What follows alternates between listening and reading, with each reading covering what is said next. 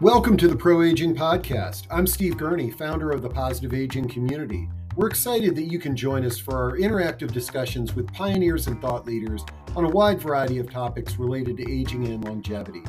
Today, my co host Tom Grass from JK Moving Services and I have a thought provoking chat with Ryan Frederick, who's the CEO of Smart Living 360 and the author of Right Place, Right Time The Ultimate Guide to Choosing a Home for the Second Half of Life.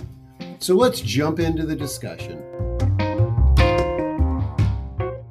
Um, I see we got uh, Ryan on the screen here, so this is exciting. Um, I say let's let's jump into this discussion and uh, get to know uh, get to know Ryan. I um, I want to remind our audience that the best thing about these discussions is they're live and interactive, and so you can interact with the other attendees in the audience, and you do that through chat. Just make sure that you use that drop down menu that says everyone, so everybody can see your message and then you can interact with Ryan and Tom and I by using that. The best way to do it is just type in your questions using that Q&A box at the bottom of your screen. But you can also raise your virtual hand and we'll bring you on audio. Uh, unless you want your camera on, we're, we're not going to see you. So, uh, Ryan, I forgot how many years I've known you, but I've known you for years. You're definitely uh, a thought leader in the aging space. And um, uh, but for those in the audience that don't know you, tell us a little bit about your background and what led to this uh, this new book. And it is a new book. I think it's just hot off the press the last 30 days. That's right. And and Tom, good to meet you. And Steve, um, it's great to see you. I, uh, I I remember when we met, Steve. We were I can't remember the year but you were presenting in Roanoke, Virginia oh, yeah. at the SFCS Architects Conference.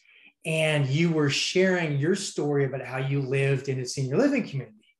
And I'm like, wait a second, you know, this guy, we got something in common. And, and so that started what's become, yeah, good, you know, a, a, a valuable friendship over, over quite a number of years. And we, um, uh, I used to live in, in Baltimore. We were in Baltimore for about nine years and then about two plus years ago, we moved to Austin, Texas for a variety of different reasons. So haven't seen Steve as much recently, but uh, awesome to see all of the great content that now is virtually available, you know, as yeah, well. Exactly. So, I mean, in fact, I, I think this is one of the best, um, certainly the best I know of, of, of regional networks and content. Uh, it's really awesome what you do, Steve. So yeah, in terms of my background, um, as you know, but for others that don't know me as well, um, yeah, been in this in this I would say this field of, of aging, and then the role of place, really the intersection of those two for the last 15 years. Uh, the abridged version of my story is I, I really was uh, I, I, majored in electrical engineering in college, worked in Silicon Valley for a couple years. Company went public. I'm like, wow, this business thing's pretty easy. And then we had some guys, unfortunately, um, do some fraudulent activities and they ended about five people went went and went to jail. It was a crucible for me early in my career. I took a step back. What do I want to do? Who do I want to do it with? What impact would I like to have? And that sent me back to Stanford Business School, and I did this pivot. And I went away from technology and figured, like, how can I have some impact on how we think about a longer life and the role that place can have in that? So, as part of that journey, wrote a letter to some executives in senior housing didn't know anyone. The only person that responded was Paul Klaassen, the CEO of Sunrise. He said he wouldn't pay me for the summer. And so we tried to find a way to make it work. So part of it was living in their guest room. And the other part of it was living in a senior living community in Atlanta for a month. And, and that, that summer, while unconventional, a lot of my classmates like, what, what are you doing? Um, it turned me on to the fact that we do some great things, I think, as a society for people as we get older, but we can do better. And so for the last 15 years i've been on the private equity side. So i've invested in different communities and and so on. I've been an executive for the largest senior housing companies uh, in the country. Um, i've developed new models uh, age friendly models uh, actually in the dc area uh, been on the board of different companies and i do strategy consulting for groups across the country, um, investors, senior housing groups, uh, multifamily groups, and, and so on. Um, in that process, I got all these questions. I'm sure similar, Steve, to what you get, which is, what should I do? And and it kept, they kept happening so often among friends and family. I said, wait a second, maybe I can save myself some time and just bundle this into a book. Um, and uh, now I thought that was gonna be a time saver. I'm not so sure that's how it's played out. But uh, hired a book agent, and and uh, I have a brother-in-law that's written a number of books, and he he kept needling me, and eventually uh, uh, uh, got the best of me. Um, but I went and I uh, Johns Hopkins, they have a they have a special vertical on health and wellness, and, and this book is in that vertical. And and and so in what happened uh, as part of that, I just realized as I was writing it, and we'll get into this in a second, but just felt like this was a really timely topic before the pandemic with more people aging and recognizing that 50% of kids born today are going to live to in the developed countries are going to live to at least 100 so this idea of, of living long is not just a baby boomer phenomenon. It's really like a new norm, especially for those that have some resources and are educated. And then in the process, um, had written about a third of the book, and then the pandemic hit, and all of a sudden had to rewrite that third but also realized that this was going to be an even more defining issue because you know um, anyway it's it's it's well, that's the process that kind of well this is that. this is actually really rare i mean we have a lot of authors on here but um, most of them they their book was uh, being printed before the pandemic the fact that you had the opportunity to at least review and update uh, with the pandemic that's great and we can we can dive into some questions related to that here. Um, but folks, what uh, Tom and I obviously we've got some questions that we, that are on the top of our mind that we'll kind of hit Ryan up with, and then uh, but we'd love it if uh, if you all would also add fuel to the fire as well. So just feel free to jump in at any point in time with your questions, either type them in or raise your hand. But uh, Tom, let's let's let sure. it rip. If you've got any questions you'd like to ask uh, Ryan, and we'll yeah, see where so, the discussion goes. Perfect. So, so Ryan, you've talked about it a couple times. The word place. The the book is right place, right time. What what is place, or how how are you looking at or reading into that? Yeah, for sure. And going back to Steve's comment, yeah, de- definitely encourage questions. It's really everyone's situation is a bit different. Um, maybe not too much fire, I'll definitely take a lot of questions. Um, so, so, so, yeah, you know, it's interesting, um, Tom, because place in some ways is a bit amorphous. Like, what do we mean by place? And and, and I, I'll admit, when I started writing the book, I don't think I really thought deeply enough about what place should mean. But as I thought more about it, place is a lot of things. Sometimes we think of it as just our four walls. Um, and that is meaningful, that physical environment that we interact with, you know, every day. But it's a lot more than that. Like place is the neighborhood we're in. Place is what metropolitan area are we in? Are we in an urban, suburban, uh, rural area? What state are we in? What region of the country? Uh, and even what country you know are, are we in is is is meaningful. And so we have we have to see place as a composite of all of those things, because in some cases you may have an amazing neighborhood, an amazing physical dwelling, but you may not be in a great region that has some different challenges. The, the, the, the, example I often use really is a form of hyperbole, but it illustrates the point. If you have an amazing house, but you live in Afghanistan, this is a really challenging time.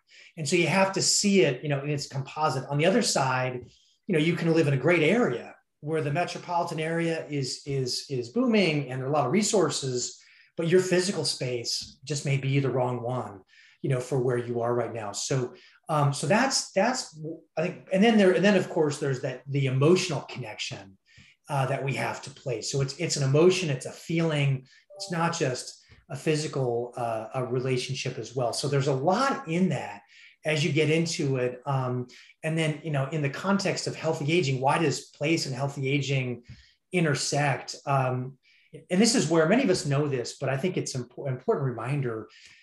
Our lifespan is largely return, determined by our lifestyle and, um, and our physical environment. Our DNA, our genetics only account for about 30% of our longevity. So a lot of it really is do we have purpose? Are we socially connected? Are we physically active? Are we financially well? You know, people with purpose, they're two and a half times less purpose, which they can articulate that's bigger than themselves. They can, um, they're two and a half times less likely to develop cognitive mild uh, impairment, you know, or dementia. Like it matters similar with with social connections like people i'm sure you many of you have heard of this but people that report themselves as regularly lonely you know they are um they it's the has the health equivalent of smoking 15 cigarettes a day. And your risk of premature death is 30% more likely. So it, we, there's other examples for physical well-being and financial well-being as well but where we live influences those things if we're around others that have purpose, we're more likely to have that be a priority. If we're around others that are socially connected, or which it makes it easier to bump into each other and participate, that influences our life. So, so place has this very direct impact for us. Uh, you know, for those that might have some mobility issues, if you've got stairs or other, you know, issues, like you're not in the right place for you to thrive physically, but has a lot of indirect, meaningful benefits too. So it's a really big thing that I think sometimes we we can overlook when we when we map out plans for for thriving over a longer a longer life. Yeah. Yeah, I mean the the combination of place and purpose actually are there are two themes that pretty much come up on every one of these discussions that we do. Um, we did have a uh, a question that came in. Uh, can you just reiterate your affiliation with Johns Hopkins? Uh, somebody missed that. Yeah, sure, absolutely. Well, I have a few affiliations actually. I am, um, I referenced it here because John Hopkins University Press is the publisher of Right Place, Right Time.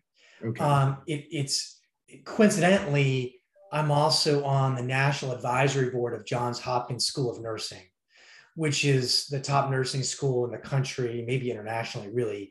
Um, and incidentally, one thing that's happening uh, on the on the healthcare side of things that I've seen, I'm sure you've seen this too, Steve, in your world, is that people in the healthcare world are recognizing that um, housing, in many respects, is a is a health intervention because people that aren't in a good place, they're more likely to end up utilizing our expensive healthcare system, which is not good for the healthcare system, often not good for us. So um, it's it's how we think about house housing, even separate than individually, how we think about society is changing as well. That's great.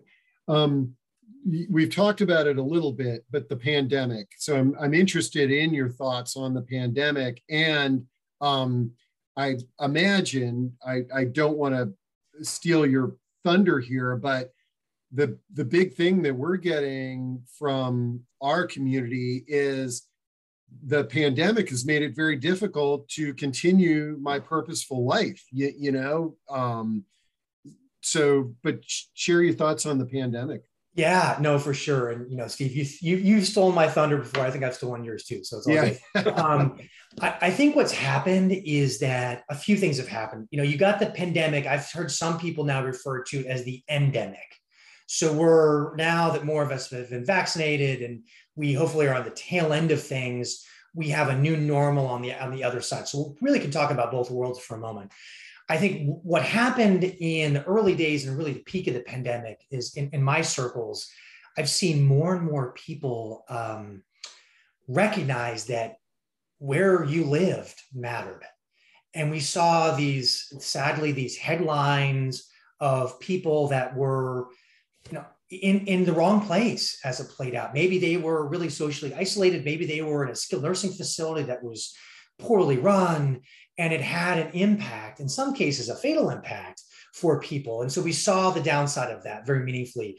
Um, I think we also saw that there were some where, while it impacted all of us, some that actually didn't impact too poorly in some cases where they already they did have a, a vibrant uh, social fabric network they were part of and and they were able to all considered you know do somewhat um, well during the pandemic and so i think it highlighted the flight that place matters, also highlighted that we're life is fleeting. You know, sometimes we just plug along and we pretend as though each day is going to keep rolling and you know our life don't change. Well, I think the music stopped. And I think it forced all of us to say, wait a second, am I really where I want to be? Am I in the right place where I want to be? Do I have the right purpose that I want to have? Going back to your point, Steve. So I think there's a number of things that like force self-reflection in a way that that didn't happen necessarily in a normal course of life. I think as we shift to the endemic stage, now it gives us a chance to reflect on what do we do about it? Are we going to bounce back and, and just go back to exactly the way we were? We, we have three teenage kids and uh, it's chaos. And, and it was kind of nice having a, a moment of pause you know, in, in the life, you know, more family dinners and so on. Um, in some respects, we've just bounced back to where it was. And my wife and I have been doing our best to actually not have that happen. How can we create more intentional space, you know, as a family and, and, and say no to things so we do have more time, you know, as a family while the kids are still with us. Um, but I think that between the focus on place, between this idea that, that life is fleeting, and the fact that for people that have owned assets, whether it's in the stock market or in your house, many of those assets have appreciated. Now, we're facing inflation in different ways at the moment, but it also means that in some respects, a number of us are, are wealthier than we would have imagined having gone through a pandemic. Not everyone, but a number of people have. And so, what that means then is we need to think a bit more about like what is this plan again over over a longer term life? So i, I think it's I, I, I pandemic was awful in so many respects. I guess part of the silver lining in my world is it made it's made the topics that i care about higher on people's radar screens and it's made the uh, right place right time even more timely here as a as a conversation for people. So so ryan that's perfect segue into what we've been involved with over the pandemic is people are starting to work from home, right? So they have one home, maybe they have a vacation home. They didn't have to go to work. They sold one house, moved to the, you know, the vacation home or whatever. So we've been moving a lot of people to a lot of places. Um, when you're an elderly person or you're looking to do your second phase of life, how do you find the place? Well, it is funny. I, I don't want to encourage people to write a book necessarily because it's a it's a bit of a beast. At least it was for me. But when you when you write something, in this case, you know, a couple hundred pages, it forces you to really think through issues in a way that when you talk on the fly or you write an article, you're not forced to do. And, and in that process, Tom, one of the things that happened for me is I found that uh, where we choose as a place is it's it's a very personal issue. So something that Tom you might want for a particular life chapter, it might be totally different for me, and we both may be right. And I think that's I think that's part of what we uh, the opportunity for all of us is how can we find the right place for each of us at that at the right stage in, in life. And so I found that it has a number of variables. And in fact, I um, I wrote the book to uh, be optimistic. I wrote the book to be provocative, but I also wrote the book to be very practical and helpful for people. And one of the areas I, I included was a self assessment stage. And so I, I have a series of questions, and I've got a lot of positive feedback for those that have read the book that I ask people, going back to Steve's point earlier, like some questions that probe them around purpose you know, do you have a purpose for, you know, this stage? I probe people about, uh, like I mentioned earlier, around um, uh, being uh, socially connected, around being physically active, around being financially well for longer life, and also very specifically about place. And so I think, and there's factors with each within each of those. So I think what's one of the things that's really important for people is to be thoughtful enough about the things that matter to you and then to the extent possible be as honest with yourself about where you are on these measures because there are things you can do to make your current place better or potentially move to a new place that when you do make those moves do they actually move these key factors in your life that really matter? So sometimes we think about a place too narrowly when in fact and i know zillow is great because they got these amazing pictures. Uh, heck i want to see some of these things. I want to move into them, but they don't give you any sense of who your neighbors are. They don't give you a sense of what your neighborhood's like. They don't give you a sense of necessarily the broader area. So there's a lot of factors that matter beyond just the, uh, I guess, the house porn, you know, that Zillow and others yeah. have. Um, and so, so I think there are quite a number of questions to consider. And as I described, a number of those are lifestyle based, like I, like I shared, and, and it requires you know, some deeper thinking. Um, great. Well, we're starting to get some questions that are flowing in here. And I think um, here's one. It says, what type of housing situation do you recommend for seniors who want to maintain a separate living space, not just a bedroom, be nearby others, and who want to be able to age in in in in place? So that's a great question. And it's a great question. And it's it's a question that I'm sure Steve, you know, I've had you and I've talked about in the past, but it's one that I really dove into deeply in the process of writing this book. And, and part of it was, I think, for those that aren't terribly knowledgeable, we tend to either think it's a single family home or it's senior living, right? And in some cases, people's their knowledge is skilled nursing. And there's a sense of heck no, I don't want to go to skilled nursing ever. I'm going to live in my house no matter what. And, and the good news, the good news I want to share is actually there's a lot of options in between those. And even more encouraging, there's a lot more coming.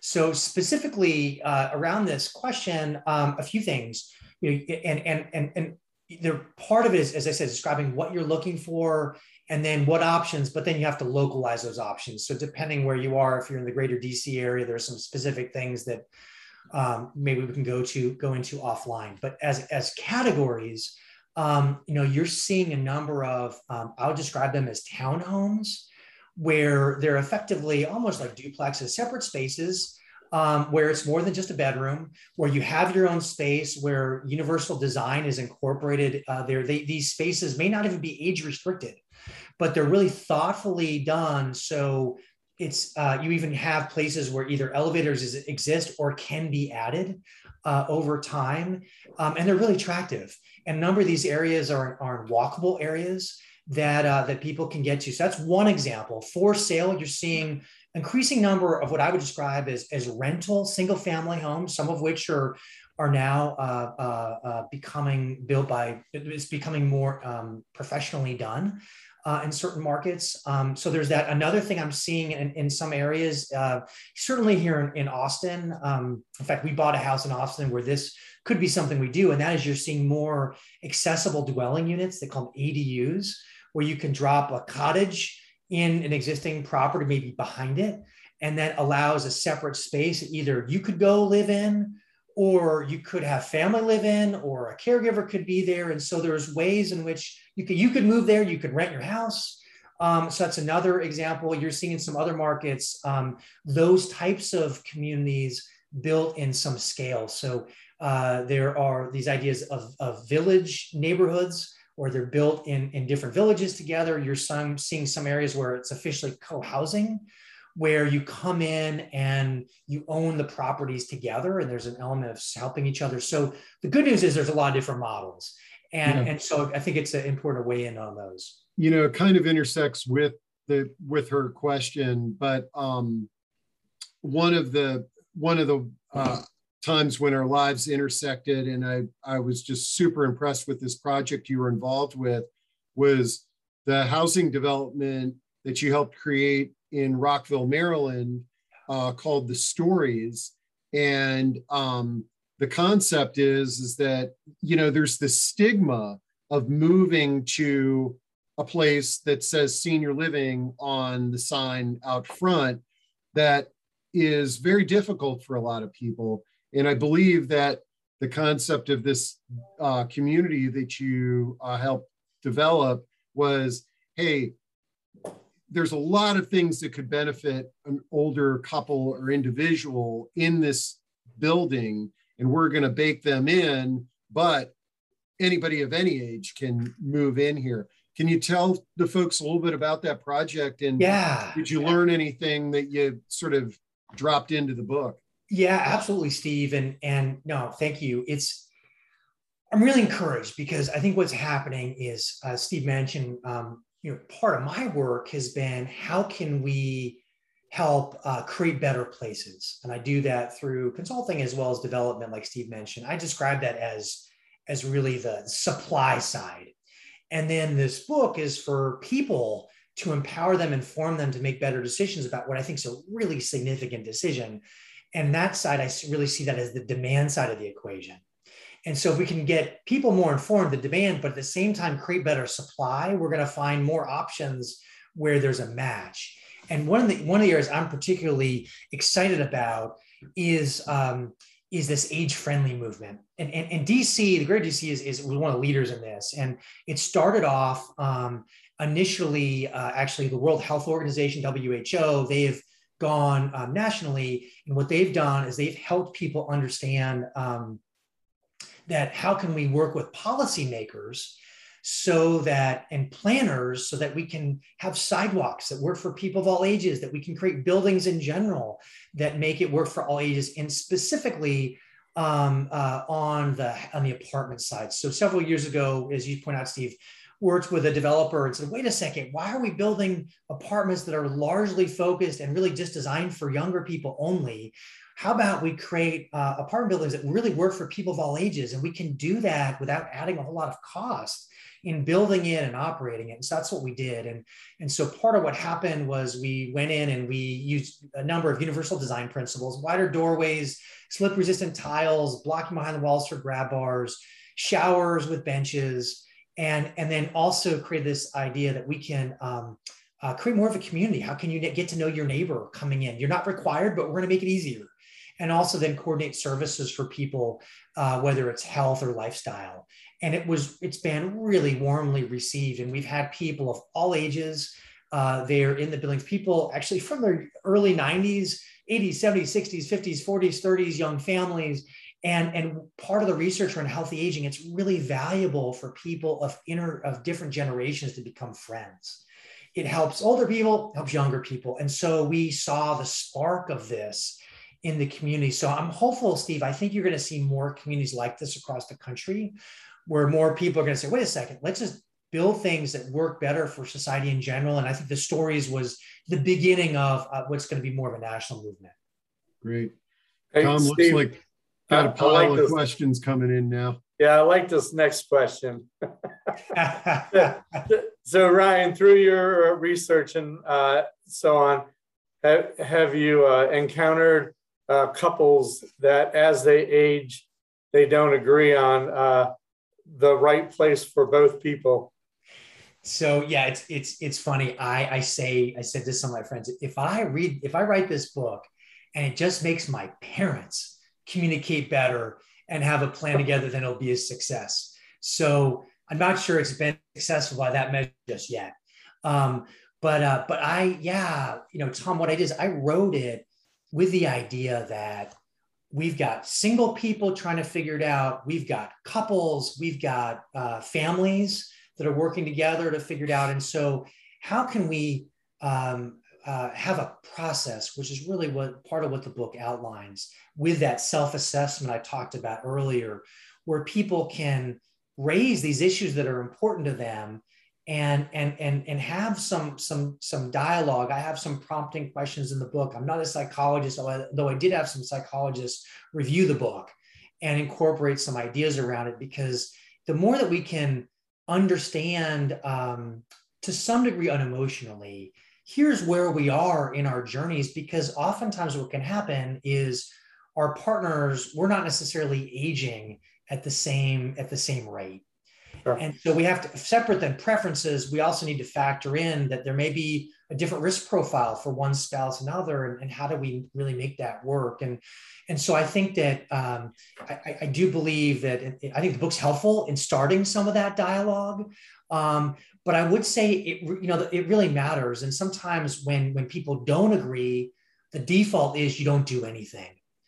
And and and that, as I said, over time. Um, can be can be a real concern because sometimes that people that that opt to age in place we may talk about this later that can work for a little while but is rarely the right situation for the long term and and so if you find yourself at an impasse it just it, it introduces risks for either or, or uh, either one or really both of of the people in a relationship great um let's see uh Melissa asks, uh, she says, Thank you, Ryan. I agree that being in a home that is safe and encourages independence is an essential key to wellness as one age ages. We need to collectively and collaboratively work together to decrease those false statistics. I look forward to checking out your book. Do you discuss funding options for home modifications if one would prefer to stay at home? And I think, you, you know, obviously we got JK moving on here and we've got that we've been talking about moving to these walkable locations, but maybe you could talk a little bit about, hey, what if right here is where I'm going to stay and I'm not moving anywhere. In fact, that's a that is a topic of discussion for a lot of couples. It is. So uh, a couple things I'll, I'll, speak to on that. Um, you know, one is you. We have this term aging in place, and I, in fact, I dedicate a chapter. I have a little bit of rant. I ran on this. I find re- aging in place, although conventionally used term, um, I think it's a really challenging term. I think that uh, it, it, it makes it seem like it's passive, like something that's happening to you, as opposed to you being the primary agent in your life. And then place, it feels like we're statues, like we're like stuck in place. And, and so I, I think that um, uh, a part of, so I, so one, I suggest at least for opening up our minds, I suggest a, an alternative term would really be like living in community. This idea that we're living, like our just their, our lives are longer, but we're living, and and how how are we um, setting these different decisions around what we want to do with these extra chapters? And then in community has a bit of a dual meaning because it means that what what, what, what it says is it means that we we may love our physical place, but what we really like is our broader community we may go back to Rockville. Maybe someone identifies with Rockville, that's their community, but maybe they need a change of their physical place, but they still want to stay somewhere in their broader community in Rockville. In fact, on average, people move about a dozen times in their life, and most of those moves are local moves. Um, and then, and then the other piece uh, around this is um, we also it's so important in terms of people um, having uh, social that social connectedness of community. So sometimes if we're aging in place, we're just thinking not about, we, we, we aren't necessarily as proactive about keeping and, and really growing and establishing new social relationships that are so important. So that's a bit of my aging in place rant. Um, specifically on, on, on, on, on how to think about it, I think that, um, and I was, it made me think a bit about when Kendra was talking about the process of going through for downsizing. We really need to have a compelling why to move You've got a combination of, I would say, pull or push. Pull means you have a better vision of where you want to be. And so, therefore, you're at some level excited to go through and say, okay, I'm excited for this next chapter. Let me figure out um, what, what's the process to downsize. The other piece is more push, like some I fell or something bad happened with my health, and now I'm, I find myself pushed out. And so I think part of the reason I wrote the book is I think we're going to be better as a society if we get more people seeing exciting future chapters, whether that means you stay in your house or whether that means you, you know, you then move. And so I think one of the tricks, though, to get back specific question is that um, it can be uh, expensive to do home modifications. There is some work. In fact, I know Louis Tenenbaum in the greater DC area. I think I think Homes Renewed is his organization. There are, and I make reference to that a bit in the book. There are some resources I point out in the book to like to go down that uh, to, to think more about how can you unlock some either local county resources because some counties do have resources I, in montgomery county i think does have some funds to support people to do this as well as kind of broader federal funds um, but it in my view the people that are most successful are going to see this as part of a broader strategy and they'll say okay I'm doing this for the following reasons. And sure, there's some money to offset it, but there's other reasons that make it this even the right decision to go down. That's great. And um, the uh, Steve said, "Did I hear you say it's rarely a solution to age in place?" I I'm not sure if you said that, but you, but you yes. might have.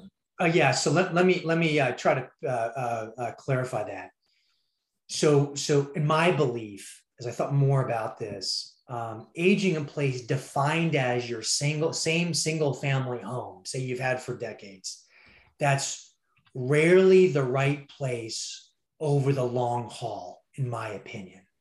What typically happens is that people underestimate the, the mismatch of their of the their physical needs relative to the physical dwelling people often find themselves more socially isolated particularly in suburban situations than they could be you know otherwise um, i think oftentimes people underestimate really what the costs are of of not only maintaining their house their single family house they've owned but also and this is an important point is the opportunity cost of that equity in their house redeployed in other investment vehicles. So it's not that it can't be a good strategy in certain windows, but I, as I've thought about it, as I've talked to people, it's rarely, in my view, the right strategy over the long haul. Great.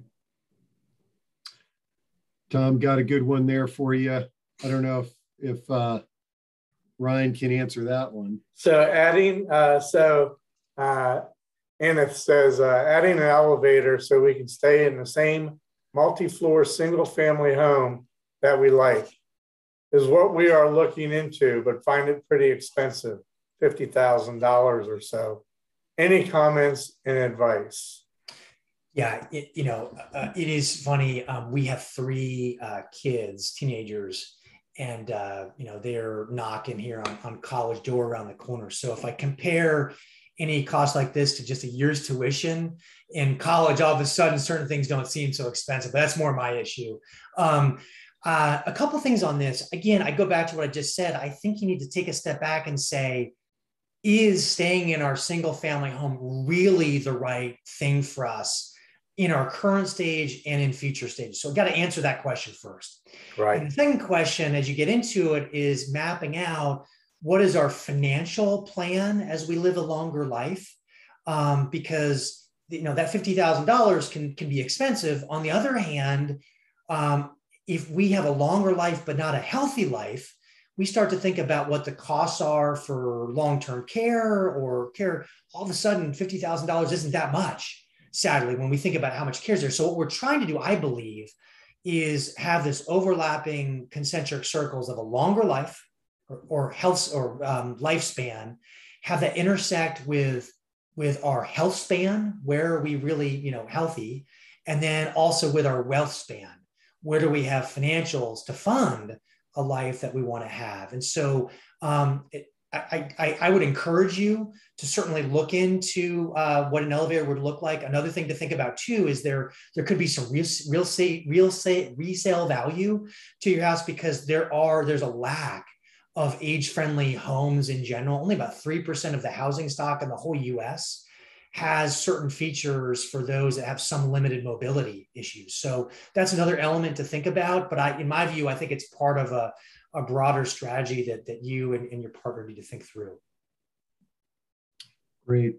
And, uh, you know, the, your your talk has intersected so many things that we talk about and of course the aging in place and the universal design and designing your home is is since we brought this topic up uh, the the can is open now so we got a few questions on on this topic um, you had mentioned earlier um, adding an elevator and, and anna says adding an elevator so we can stay in the same multi-floor single oh wait no did we already yeah. i just, yeah, I just, answered that one okay yeah. got it got it um, and then Melissa says home modification can also be part of the plan when a move is necessary as well to ensure that one's new home is comfortable and safe. Melissa, I really like that. And Ryan, I'm curious at your thoughts on that. So, for example, for that person that's not ready to move to the place that says senior living on the outside, and you're challenged with finding the right place, it might require some modifications. Absolutely. And and that's why you have to be, I think, super thoughtful about these different paths. And so it happens sometimes is people focus a bit more on the stairs, right? And, and it's funny, you know, we, we moved here to Austin a couple years ago and uh, our, it's a two-story house, but our master bedroom is on the first floor. And, and most people wouldn't care, but as someone that's put a lot of thought into this, I'm like, oh, wow, okay, that could be helpful if we want to be, you know, here for a long time.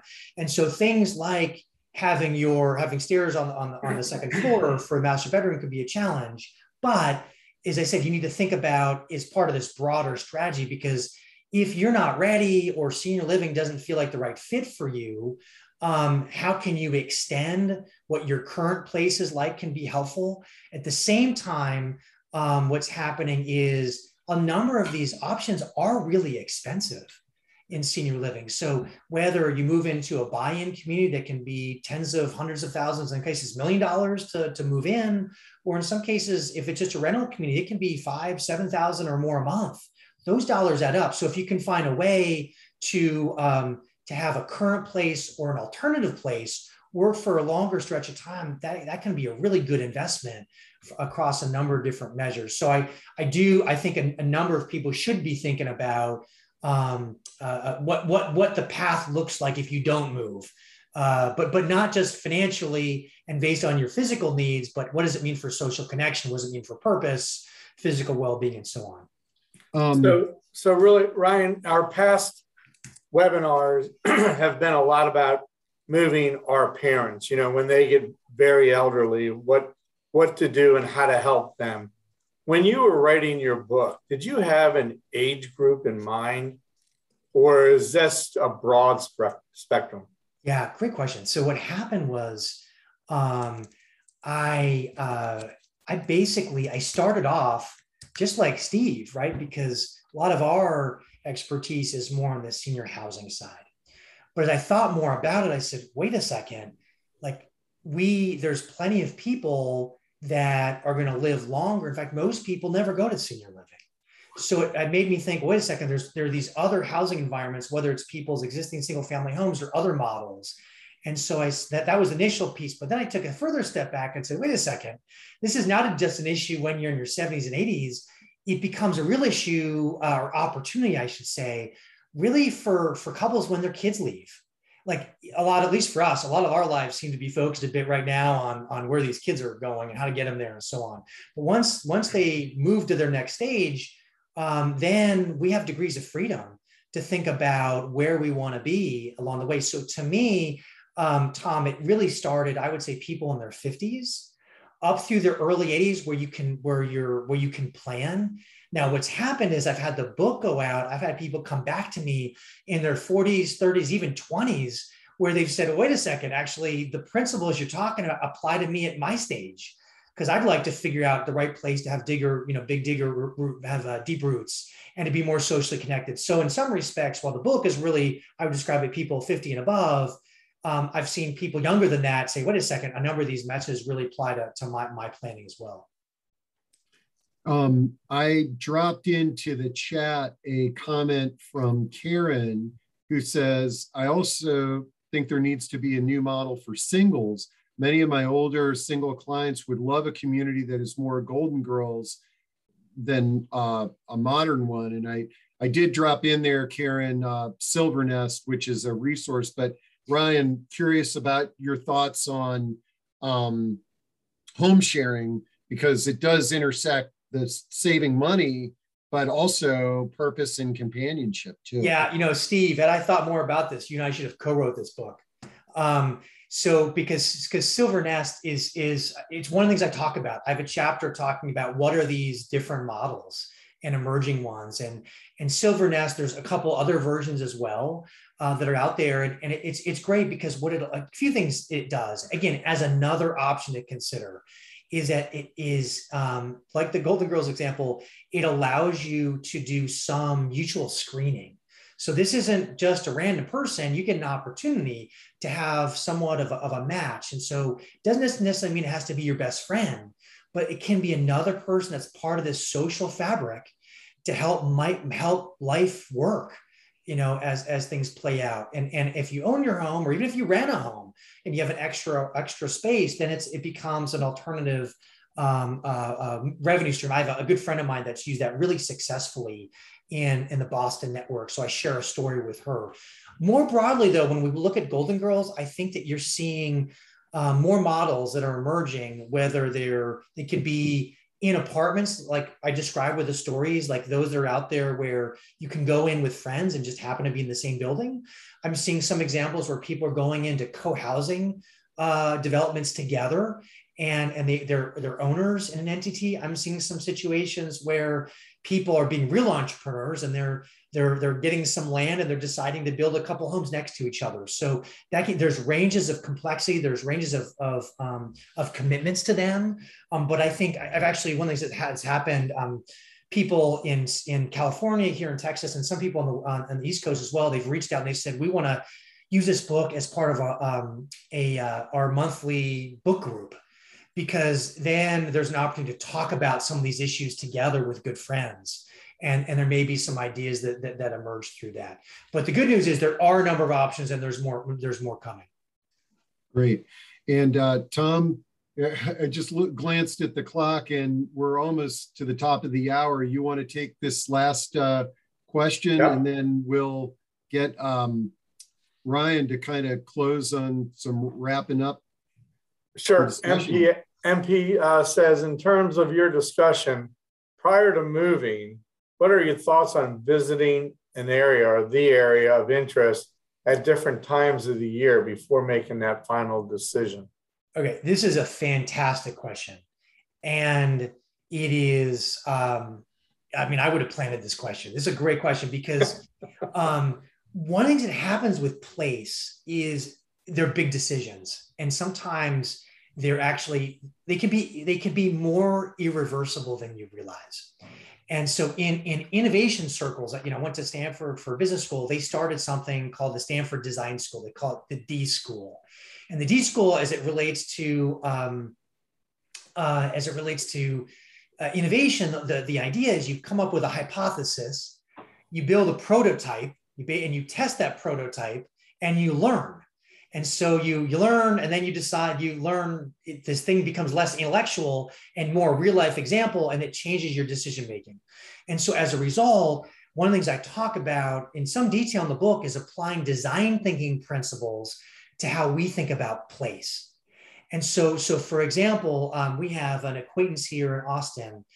They they sold their house in our neighborhood and this is a local move, but they still hold their house neighborhood and they want they wanted to be urban living. He worked downtown, they wanted to be condo, they wanted to close the nice restaurants, and so boom, they did it. They went there. They were there for about a year. They enjoyed it. However, the restaurants were really good. That wasn't a problem, and he could walk to work, and that was great.